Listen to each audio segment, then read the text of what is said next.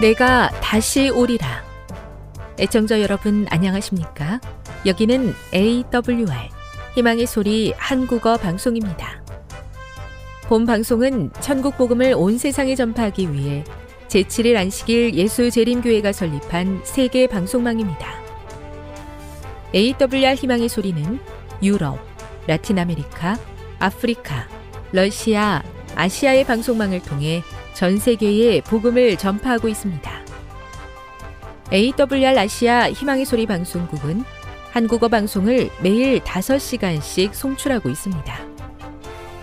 희망의 소리 방송은 인터넷과 스마트폰을 통해서도 언제나 청취하실 수 있습니다. 들으실 수 있는 인터넷 주소는 awr.org입니다. 유튜브로는 AWR 코리아로 검색하시면 됩니다. 이 시간 희망의 소리 한국어 방송과 함께 보람있고 유익한 시간 되시기 바랍니다. 내가 다시 오리라. 여기는 AWR 희망의 소리 한국어 방송입니다. 주파수 안내입니다. 괌에서 송출하는 우리 방송은 한국 표준시로 밤 9시에 9895kHz로 밤 11시에 9800kHz로 다음날 오전 6시에 9695kHz로 각각 1시간씩 방송하고 있습니다. 우즈베키스탄에서 송출하는 우리 방송은 한국 표준시로 밤 10시에 15,670kHz로 타지키스탄에서는 밤 9시에 15,505kHz로 송출하고 있습니다. 애청자 여러분의 많은 청취 바랍니다.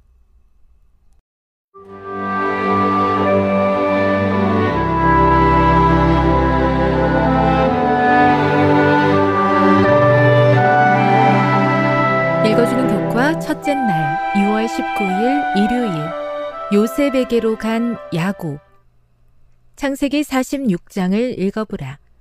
야곱이 가나안을 떠나는 것의 중요성은 무엇인가? 야곱이 가나안의 집을 떠났을 때 그는 희망으로 가득했다. 더는 배고프지 않을 것이라는 확신과 요셉이 살아 있다는 좋은 소식은 그가 약속의 땅을 떠나도록 동기를 부여했음이 분명하다. 야곱의 출발은 약속의 땅을 향해 출발했던 아브라함의 경험을 떠오르게 한다. 야곱은 하나님께서 그로 하여금 큰 민족을 이루게 하시겠다는 아브라함이 들었던 것과 같은 약속을 듣는다. 여기 나타난 하나님의 부르심은 아브라함과 맺으신 하나님의 언약을 생각나게 한다. 두 경우 모두에서 하나님께서는 두려워 말라고 말씀하시는데 이는 영광스러운 미래에 관한 약속을 담고 있다. 딸들을 포함해 애굽으로 간 이스라엘의 자손들의 포괄적인 명단은 아브라함에게 아직 자녀가 없을 때 하나님께서 그에게 많은 자손을 주겠다고 하신 약속을 기억나게 한다. 70이라는 숫자는 야곱과 요셉 그리고 요셉의 두 아들 포함 전체의 개념을 나타낸다. 모든 이스라엘이 애굽으로 간다. 70이라는 숫자가 창세기 10장에 등장하는 나라들의 숫자와 일치한다는 사실 또한 의미 있다. 이 사실은 모든 나라의 운명이 야곱의 이동에 달려 있음을 보여준다. 이와 같은 진리는 여러 세월이 지난 뒤 아브라함의 자손들뿐만 아니라 모든 곳에 있는 모든 인류를 위한 십자가 사건과 더 확실한 구원의 계획이 드러나게 된 후에야 비로소 더 분명해질 것이었다. 아브라함의 후손들의 이야기가 얼마만큼 흥미롭던지와 상관없이 그리고 그 속에서 우리가 어떤 영적 교훈을 배우는지와 별개로 이 이야기들이 하나님의 말씀 가운데 기록되어 있는 이유는 그것들이 구원의 역사의 일부이기 때문이다. 성경에 기록된 모든 이야기는 타락한 세상에서 가능한 한 많은 사람을 구원하시기 위한 하나님의 계획의 일부이다. 교훈입니다. 야곱의 온 가족 70명이 가나안을 떠나 애굽으로 이동했는데 이는 타락한 인류의 구원을 위한 하나님의 계획 속에서 이해되어야 한다. 묵상. 로마서 10장 12, 13절을 읽어보십시오. 바울은 여기에서 복음의 보편성에 대하여 무엇이라고 말하고 있습니까? 뿐만 아니라 이 말씀은 우리가 하나의 교회로서 복음을 전하기 위해 무엇을 해야 한다고 이야기합니까?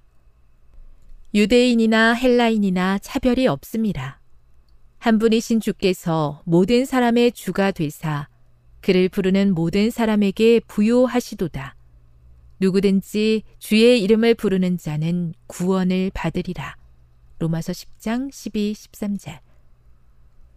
복음은 예수님을 개인의 구주로 받아들이는 모든 사람들을 위한 좋은 소식입니다.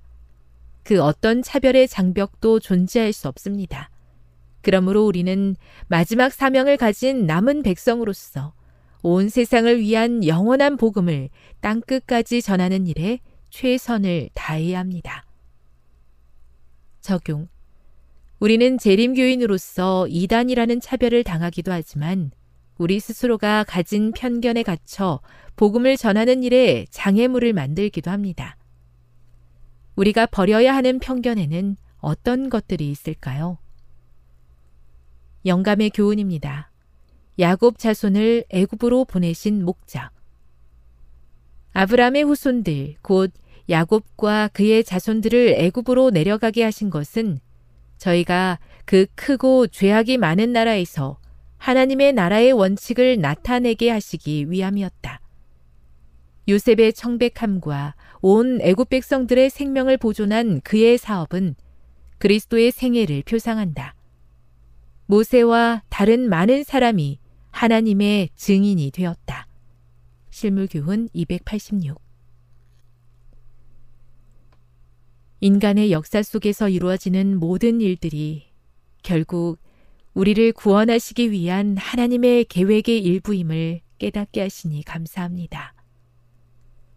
역사의 주인 되시는 하나님을 온전히 신뢰하며 그 인도하심에 순종하게 해 주시옵소서.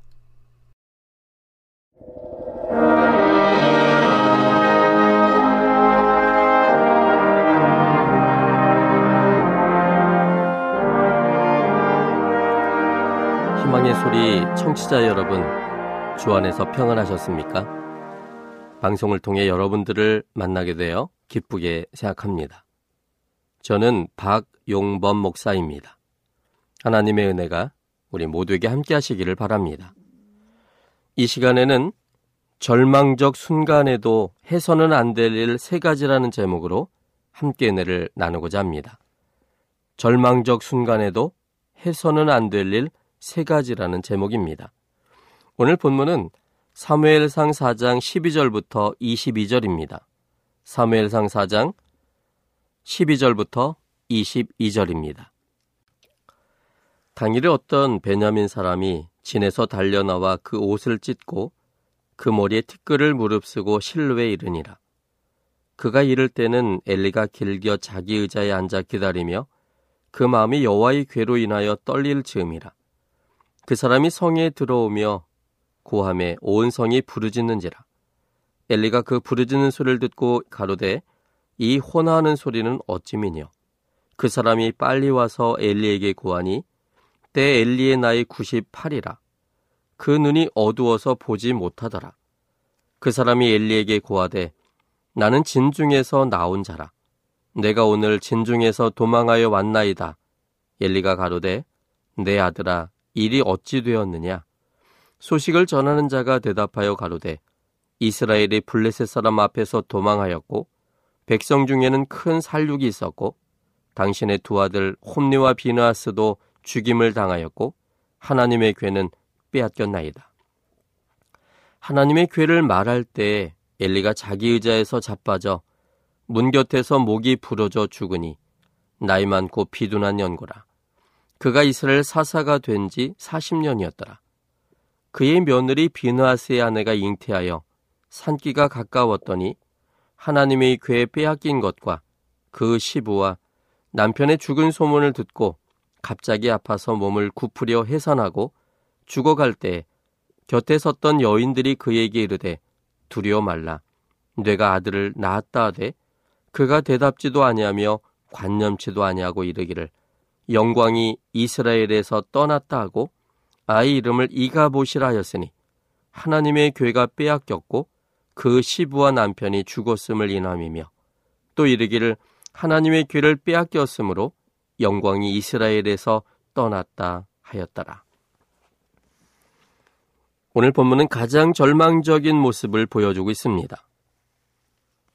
비나스의 아내 된 여인이었습니다.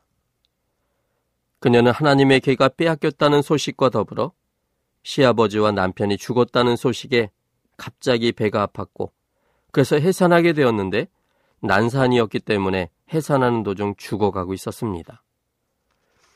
이렇게 절망적인 순간에 그는 해서는 안 될 일을 했습니다.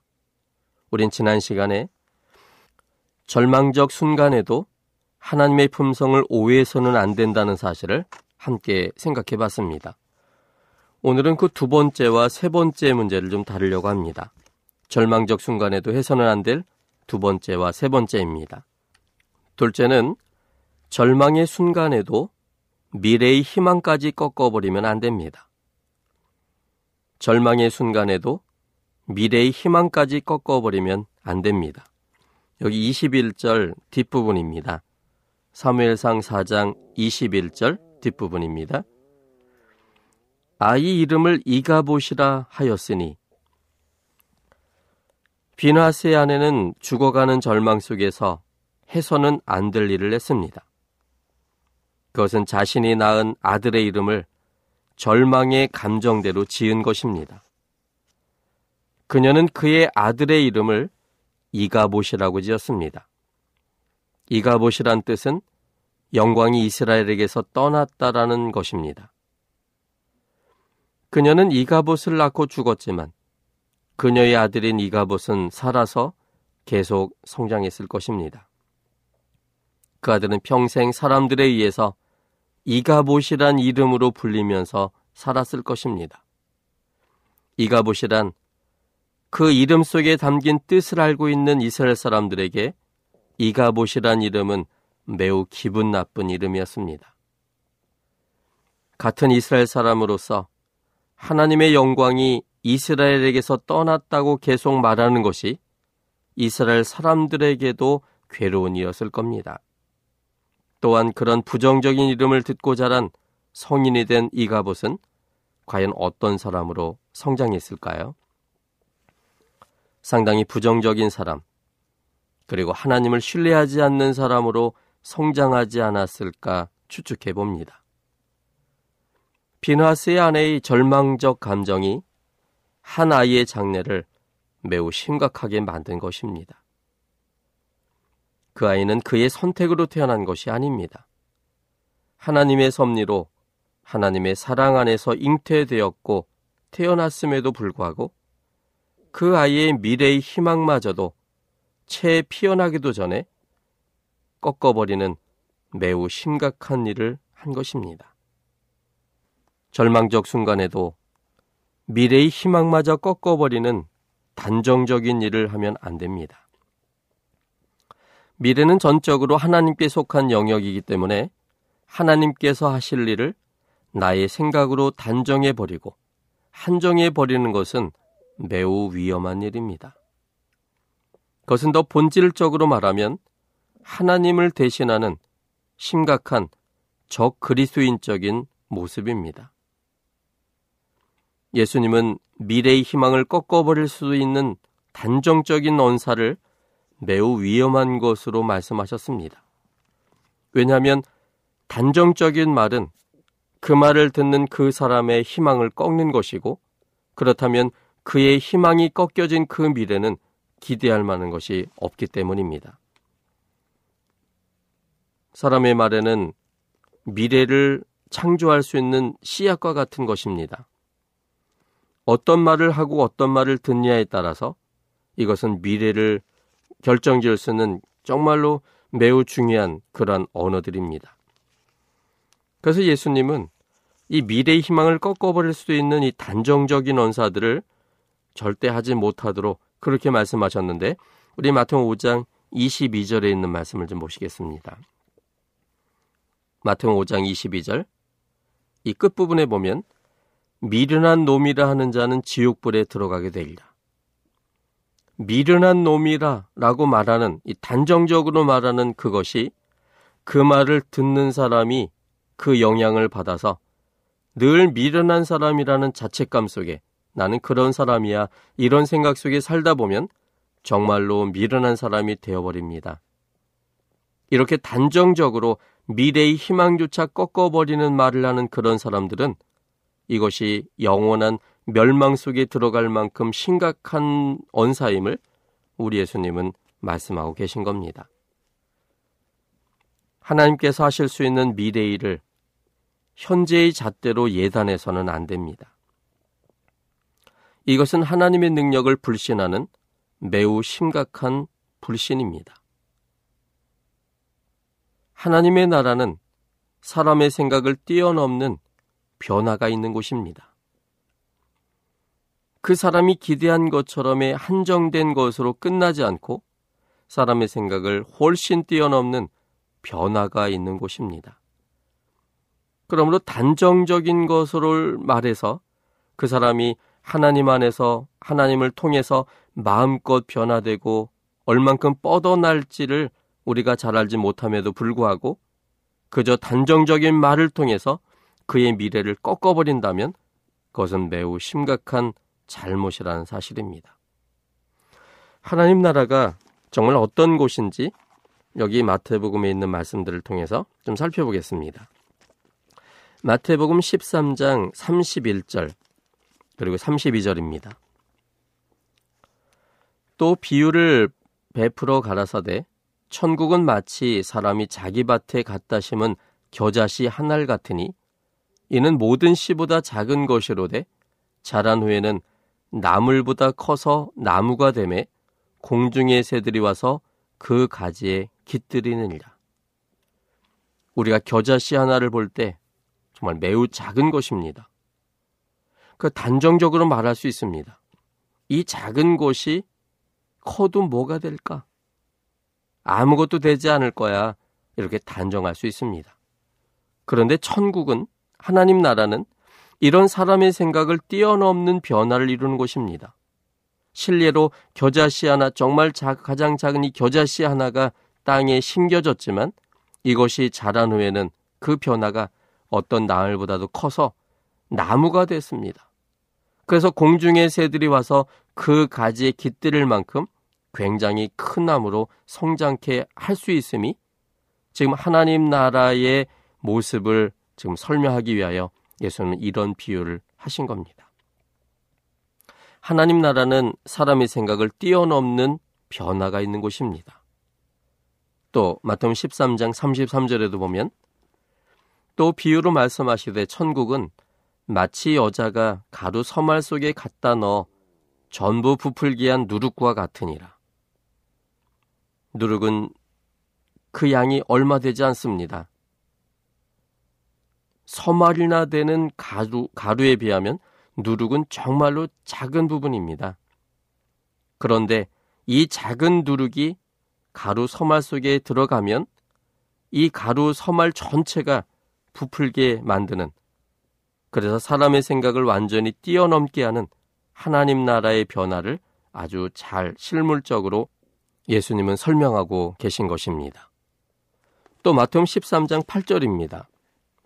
더러는 좋은 땅에 떨어짐에 혹 100배, 혹 60배, 혹 30배의 결실을 하였느니라. 이처럼 하나님 나라는 사람의 생각을 뛰어넘는 무한한 변화가 있는 곳입니다. 그러므로 우리는 하나님께서 미래에 하실 수 있는 일을 우리의 현재의 잣대로 예단하여 그것을 단정적으로 말하면 안 됩니다. 그것은 하나님의 능력을 불신하는 매우 심각한 죄일 수 있음을 아셔야 합니다. 하나님 안에서는 상상을 초월하는 변화가 있습니다. 지금 현재의 상태로 미래를 예단하는 일은 하나님의 능력을 불신하는 죄입니다. 하나님에게는 절망의 순간은 없습니다. 절망의 순간에도 하나님은 능히 그것을 희망으로 행복으로 바꾸시는 하나님이시기 때문입니다.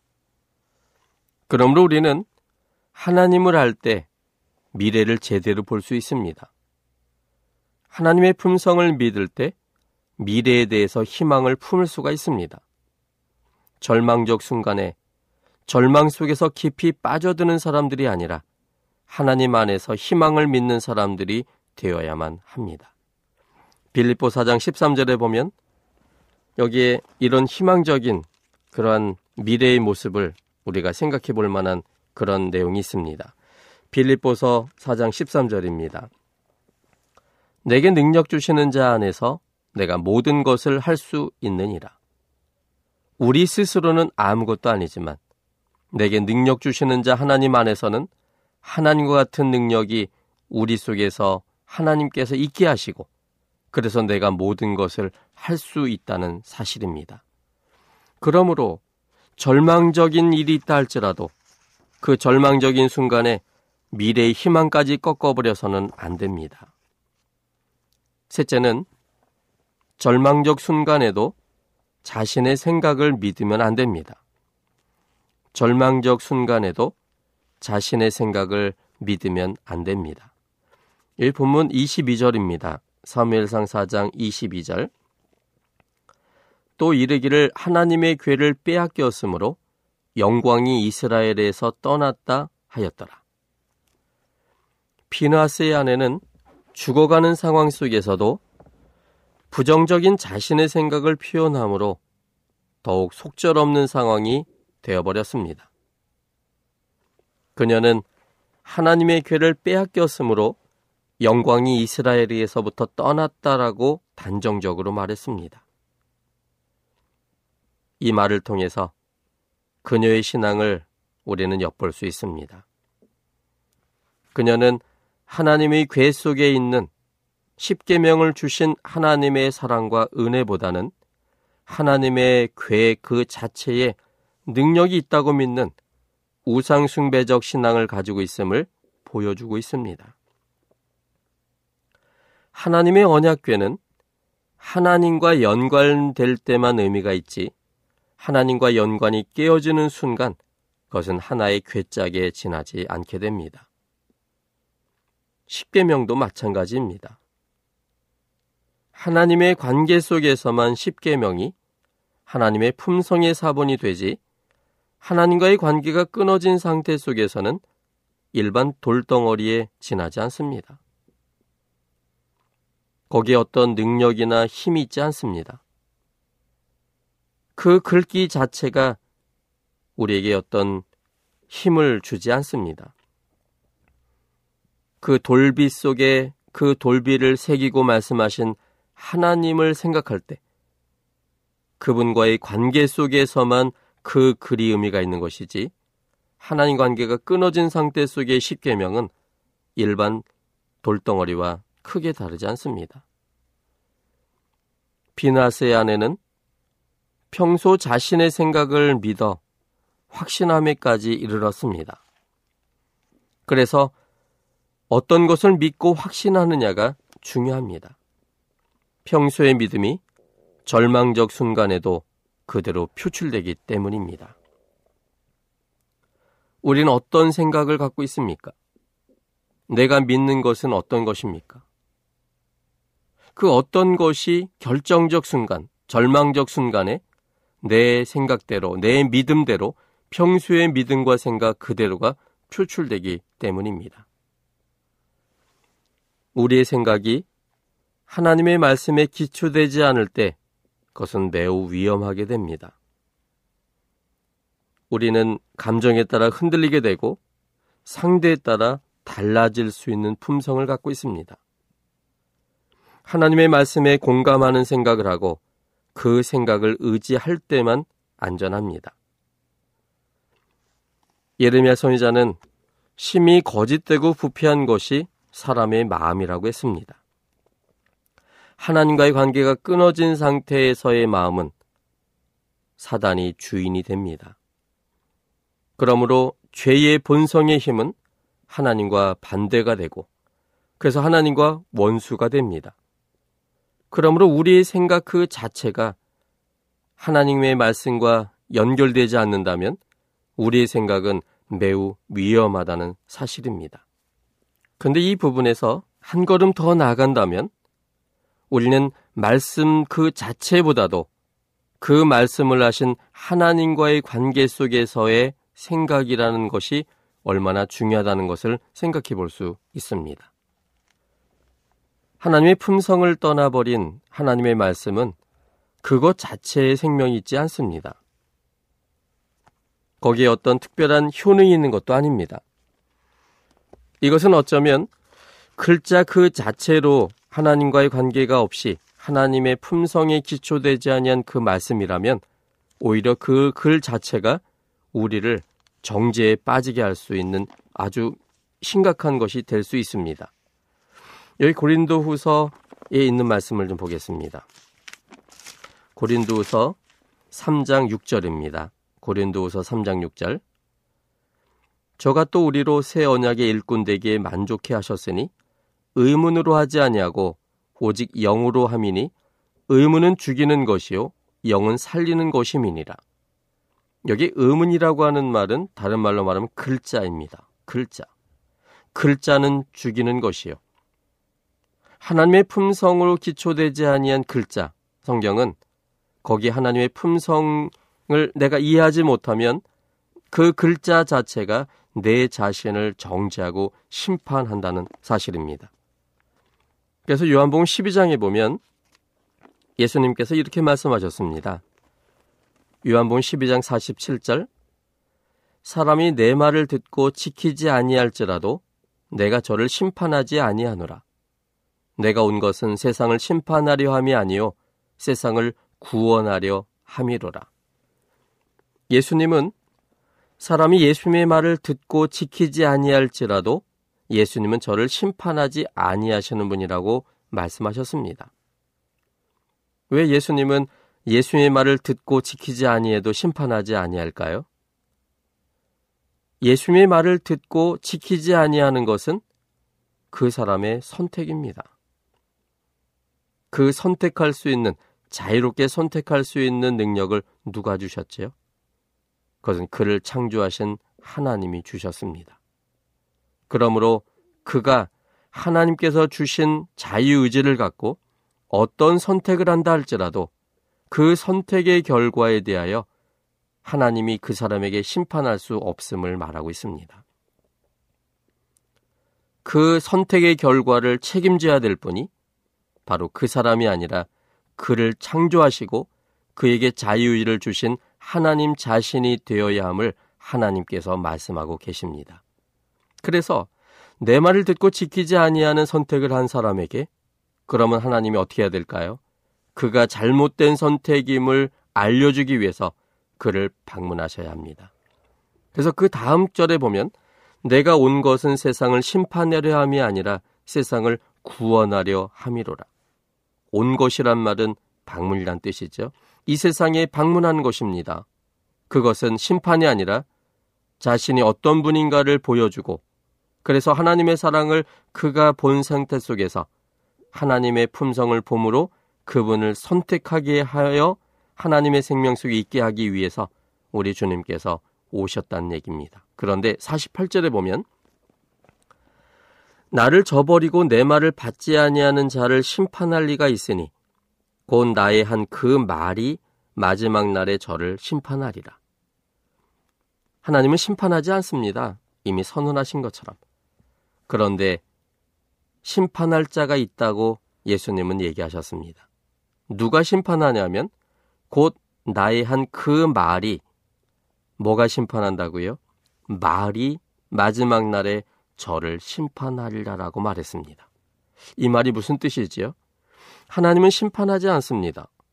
그런데 하나님이 한 그 말이 마지막 날에 저를 심판하겠다고 말씀하셨습니다. 그 말이란 하나님의 품성이 빠진 글자적으로만 보는 그 말을 말합니다. 하나님의 품성이 단겨지지 않은 하나님의 품성을 배제한 채의 말들.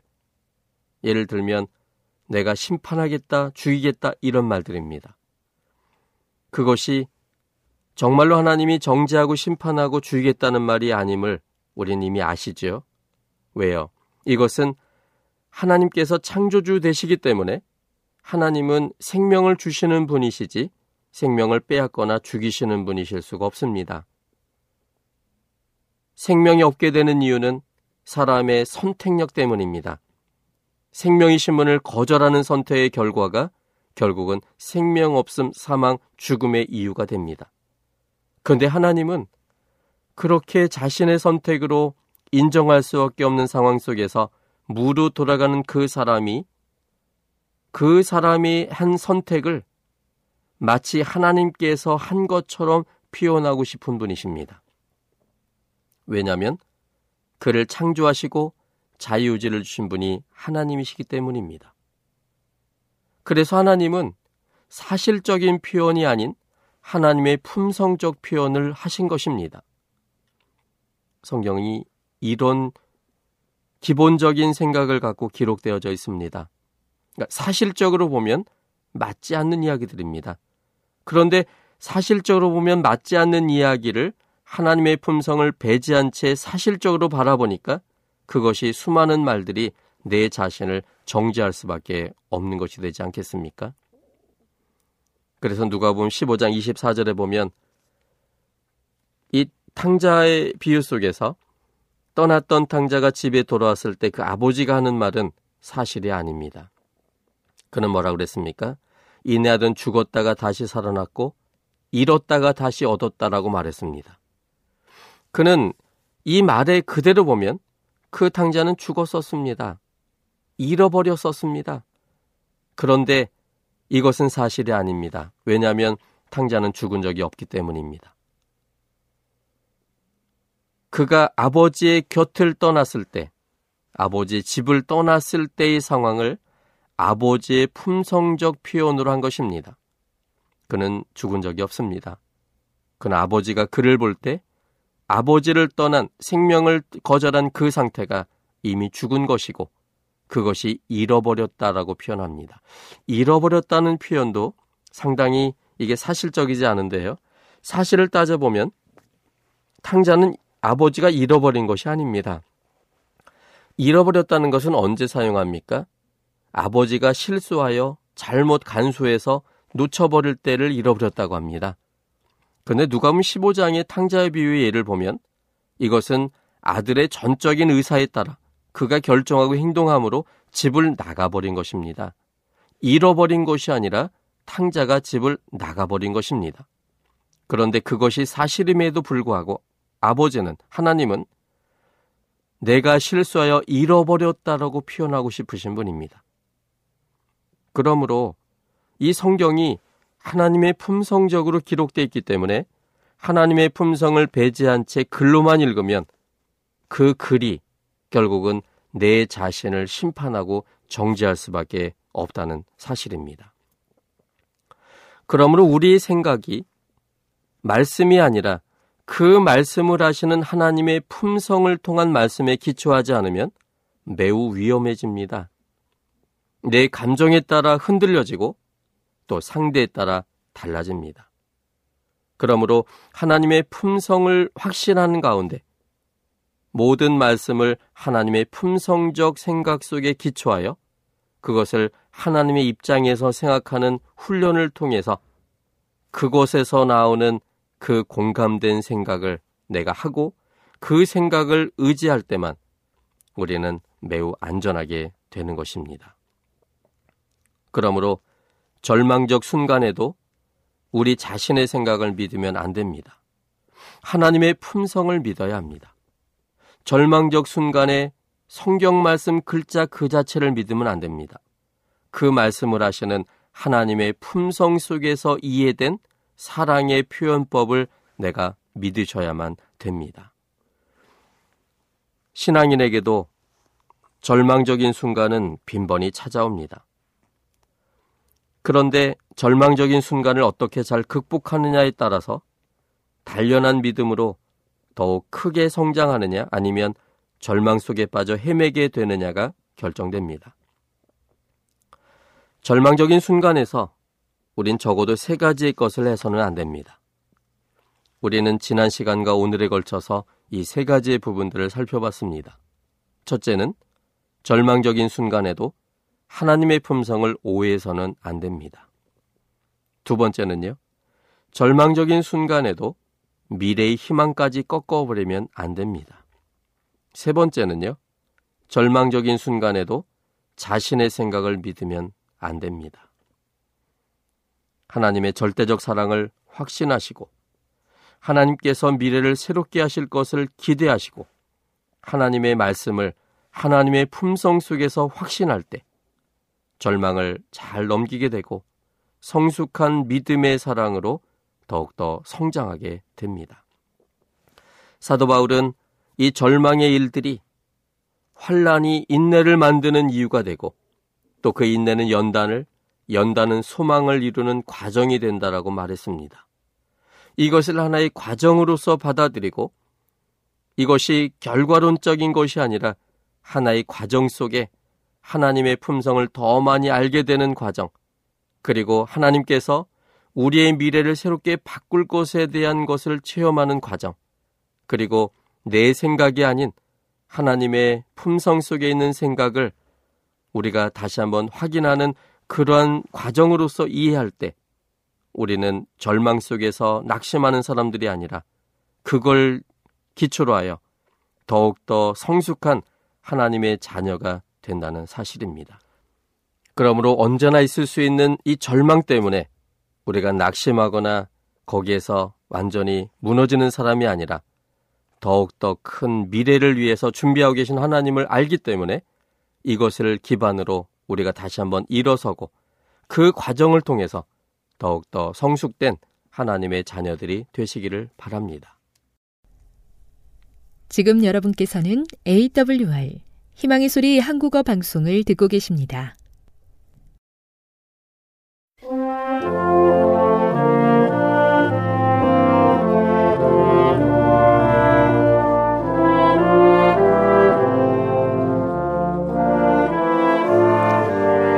애청자 여러분 안녕하십니까 한국연합회 성경연구소장 임봉경 목사입니다 오늘도 여러분에게 진리의 영이 함께 하셔서 성경의 진리들을 잘 이해하도록 도와주시기를 기도합니다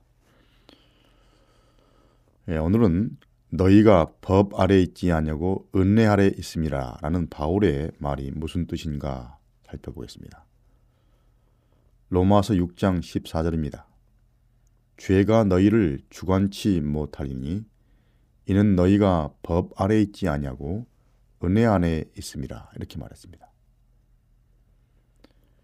에, 이 본문은 그렇게 간단한 본문이 아닙니다. 겉보기에는 간단해 보이지만 이 본문의 난제는 에, 문제를 무시하고 그것을 문맥을 무시하고 그것을 따로 떼어서 보면 죄를 극복하려면 죄가 우리를 주관치 못하게 하려면 율법을 제거하고 그 대신에 은혜만을 받아들여야 한다고 말하는 것처럼 오해할 소지가 있습니다. 에, 사실 이 본문은 율법과 은혜가 서로 배치된다는 의미로 에, 주장되어 왔습니다. 아주 유명한 성경학자인 존 스토트도 율법과 은혜는 서로 배치되는 옛 질서와 새 질서의 원칙들이라고 말한 적이 있습니다. 한 걸음 더 나가서 율법이 죄 자체는 아니지만 죄를 불러온 원인이라까지 말하는 학자들도 있습니다. 이런 해석들은 용납할 수 없는 것들이며 성경 전반의 가르침에 위배될 뿐 아니라 바울 자신이 로마서의 다른 부분들에서 율법을 긍정적으로 말한 진술에도 위배됩니다. 예, 예를 들어서 다음과 같은 구절을 참조하면 도움이 될 겁니다. 로마서 7장 12절 이로 보건대 율법도 거룩하며 계명도 거룩하며 의로며 선하다 말했습니다. 로마서 7장 16절에는 만일 내가 원치 아니하는 것을 행하면 내가 이로 율법의 선한 것을 시인하는 것이 된다 이렇게 말했습니다. 로마서 2장 12절로 13절은 무릇 율법 없이 범죄하는 자는 또한 율법 없이 망하고 무릇 율법이 있고 범죄한 자는 율법으로 말미암아 심판을 받으리라라고까지 말했습니다. 하나님 앞에서는 율법을 듣는 자가 의인이 아니요 오직 율법을 행하는 자라야 의롭다 하심을 얻는다라고까지 말했습니다.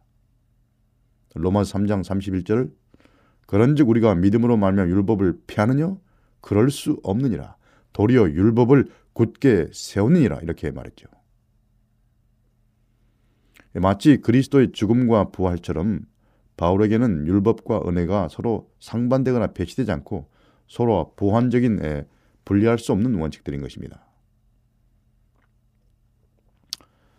에, 우리가 논의하는 본문을 제대로 이해하기 위해서는 먼저 전체 문맥을 고려해야 합니다. 6장 14절이 들어있는 문맥인 로마서 6장 12절로 14절은 더 큰 문단들인 6장 1절로 11절과 6장 15절로 23절을 연결시켜주는 다리역거라는 문단, 문단 입니다. 그런데 이 두 문단 모두 시작하는 에, 질문으로 구분되고 있습니다. 6장 첫 번째 문단인 6장 1절로 11절은 앞에 문단인 5장 12절로 21절에서 에, 논의로 제기된, 질, 질, 제기된 질문으로 시작했습니다. 계속해서 그 논리를 계속하면서 뭐라고 하냐면 은혜를 더하게 하려고 죄에 거하겠느냐? 이렇게 질문합니다. 바울은 그럴 수 없다고 강하게 부정합니다. 너희가 법 아래 있지 않냐고 은혜 아래 있음이라는 구절을 우리가 어떤 식으로 이해하든 하기를 원했든지 간에 바울은 은혜의 통치가 율법에 대한 순종에서 우리를 해방시켰다라고 생각하기를 원치 않습니다. 그의 논조는 그의 질문은 은혜를 더하게 하느냐 죄를 짓고 율법을 어기겠느냐 이렇게 반문하는 것이죠. 그리스도인들은 침례로서 그리스도의 죽음과 부활과 연합됐기 때문에 계속 죄에 머물러 있어서는 안 된다고 말하고 있습니다.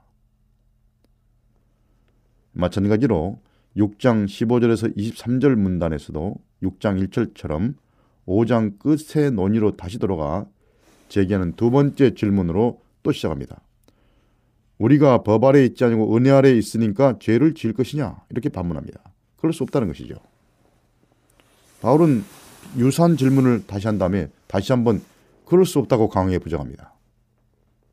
그러면 이 전체적인 문맥은 이런 분위기에서 이해를 해야 되는 것이죠. 우리가 논의하는 구절을 그리스도인들은 그리스도 안에서 거룩하게 됨으로써 죄와 상관없이 죄와 승리하는 생애를 살아야 한다는 것이 바울의 주장이지 우리가 은혜에 거하게 하려고 죄를 짓고 율법을 어길, 어길 수 있다 마음대로 그런 주장을 하는 것이 아니라는 거죠. 율법과 은혜는 상관은 없다. 서로 상반되는 것이다. 이런 주장을 하는 것이 아니라는 것입니다. 조금 더 넓은 문맥을 살펴보겠습니다. 로마서 1장에서 5장을 살펴보면 바울이 두 시대 곧 아담의 시대와 그리스도 시대라는 관점에서 역사를 말하고 있습니다. 그리스도의 시대와 달리 아담의 시대는 죄가 그 특징을 이룬다고 말합니다. 상징적으로.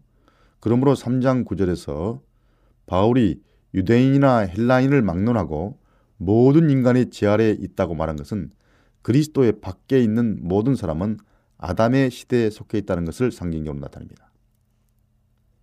아담의 시대는 그리스도의 시대가 도래한 후로도 함께 평행을 이루는 실제로서 역사에서 영적으로 계속됩니다. 에, 그러나 중요한 것은 3장 21절에서 4장 21절까지에서 율법과 믿음, 예, 그리고 5장 1절에서 21절에서 범죄와 은혜, 그리고 6장 1절에서 23절에서는 죄와 거룩 사이에 뚜렷하게 사이가 뚜렷하게 대조되는데요. 모두 이 두 시대의 구도를 영적으로 나타내는 것입니다. 아담의 시대는 율법과 또 범죄와 또 죄, 또 그리스도의 시대는 믿음과 은혜와 거룩 이런 걸 나타낸다는 것입니다. 다 이런 신학적 세계관에 따라 보면 율법이 아담의 시대에 속하고 은혜는 그리스도의 시대에만 속하는 것처럼 보이는 게 문제가 됩니다.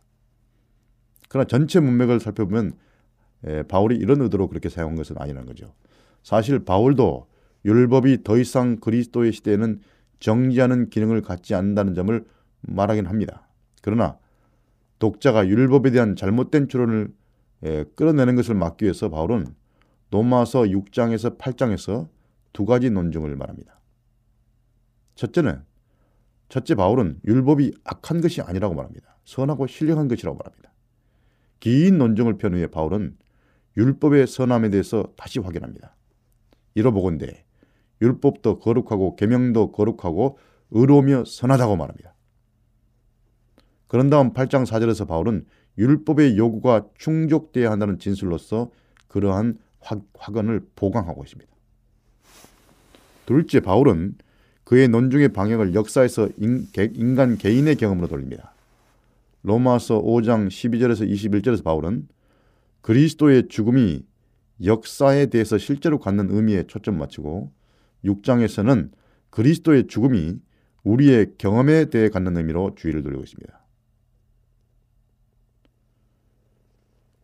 로마서 6장 12절에서 14절의 목적은 율법의 기능에 비추어 초점이 역사에서 인간적 개인의 경험으로 전환되는 것을 구분짓는 것입니다. 그러면 율법 아래라는 말과 은혜 아래라는 말의 의미가 무엇일까요? 로마서 6장 14절은 죄가 너희를 주관치 못하리니라는 말로 시작하죠. 이 진술의 미래 시제 주관치 못할 것이다 라는 말에 대해서는 몇 가지 상이한 해석이 있습니다. 어떤 이들은 명령이 아니라 약속으로 보고 또 다른 사람들은 그것을 격려나 보증으로 보기도 합니다. 주관치 못할 것이다. 걱정하지 마라. 이렇게 하는 보증으로 본다는 것이죠. 이런 것들도 좋은 제안이지만 어쨌든 우리가 당장 지금 죄가 다 없을 것이라는 것을 말하는 것은 아닌 것이 분명합니다. 그러나 이 구절의 시제는 12절, 13절, 19절의 권면과 또 7장 14절로 25절에서 현재 시제로 된 진술에 또 비추어 이해합니다. 로마서 6장 14절의 후반부는 이는 너희가 법 아래 있지 아니하고 은혜 아래 있다라고 현재 시제로 진술합니다.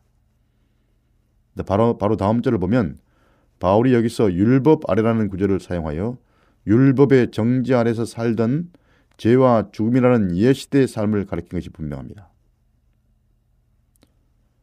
바울이 곧이어 다음과 같이 말한 것을 보면 그것을 알 수 있습니다. 너희가 너희 자신을 종으로 들여 누구에게 순종하든지 그 순종을 받는 자의 종이 되는 줄을 너희가 알지 못하느냐. 혹은 죄의 종으로 사망에 이르고 혹은 순정의 종으로 의에 이른다 라고 말했습니다. 죄에게서 해방되어 의에게 종이 되었다 이렇게 말했습니다.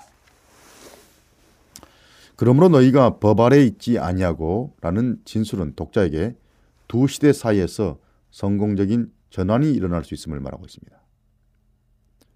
율법 아래와 은혜 아래라는 두 표현은 율법과 은혜라는 관점에서 침례 의미를 해명하기 위해서 바울이 잘 선택한 말입니다. 율법의 정지 아래 있는 삶은 죽는 것에 해당하고 은혜 아래 있는 삶은 죄의 세력을 깨뜨리고 능력을 받을 수 있는 부활과 성령 충만한 삶을 나타내는 것입니다. 이절의 직접적인 목적은 그리스도 안에서 시작된 새로운 시대의 능력을 사용하는 수단으로서 침례를 말하는 것입니다. 이에 대해서 본교 성경서는 이렇게 말합니다. 로마서 6장 14절에서 바울이 말하려는 점은 특정한 법이 아니라 하나의 원리로서의 법이다. 그가 말하는 요점은 그리스도인들이 구원의 길로서 율법 아래 있지 아니하고 은혜 아래 있다는 것이다. 율법은 죄인을 구원하지도 죄와 그것의 권세를 끝내지도 못한다.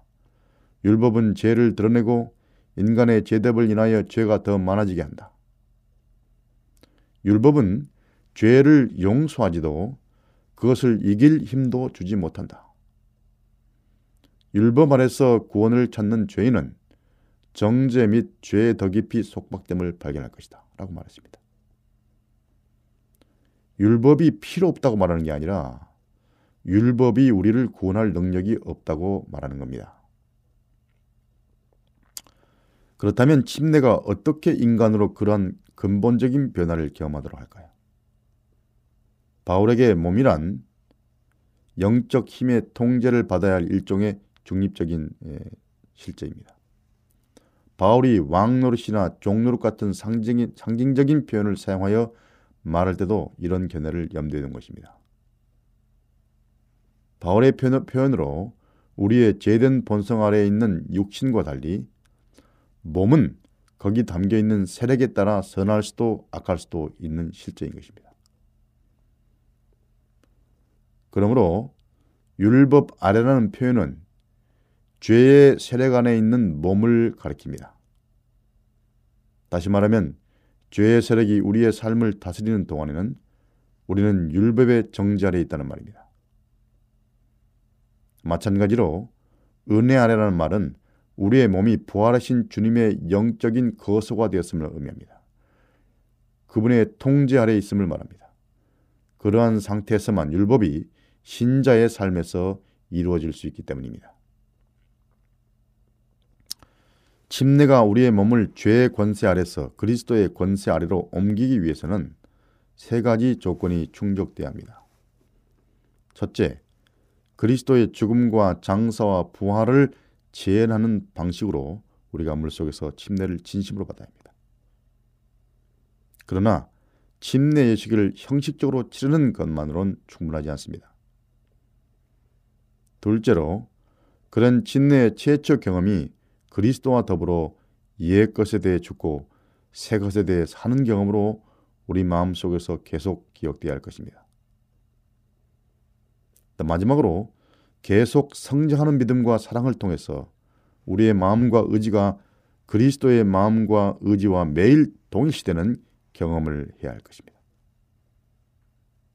갈라디아서 2장 20절 내가 그리스도와 함께 십자가에 못 박혔나니 그런 적 이제는 내가 산 것이 아니요 오직 내 안에 그리스도께서 사신 것이라. 이제 내가 육체 가운데 사는 것은 나를 사랑하사 나를 위하여 자기 몸을 버리신 하나님의 아들을 믿는 믿음 안에서 산다. 이것이 은혜 아래에 있다는 말의 의미입니다. 매일 계속되는 삶 속에서 믿음으로 살아가는 걸 말합니다. 은혜로서 말씀에 순종하고 율법을 이루는 경험으로 나타날 것입니다. 예, 조금 어려운 예, 신학적인 주제지만 예, 간단하게 요약하면 이런 의미입니다. 그러니까 바울은 율법 아래라는 구절을 사용하여 율법의 정지 아래는 것, 아래 사는 것을 가리키고 은혜 아래라는 표현으로서 죄 속박으로부터의 구원을 위해 하나님께서 제공하신 회의가 안에 사는 것을 의미합니다. 그러므로 이 구절이 은혜와 율법을 상반되게 배치되게 말하거나 은혜 때문에 율법이 폐지됐다. 이런 말을 하는 것이 아니라는 것이죠.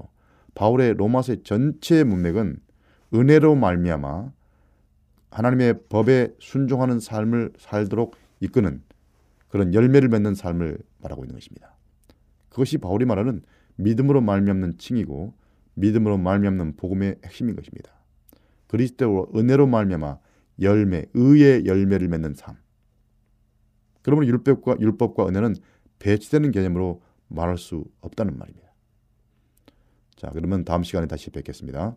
감사합니다. 안녕히 계십시오.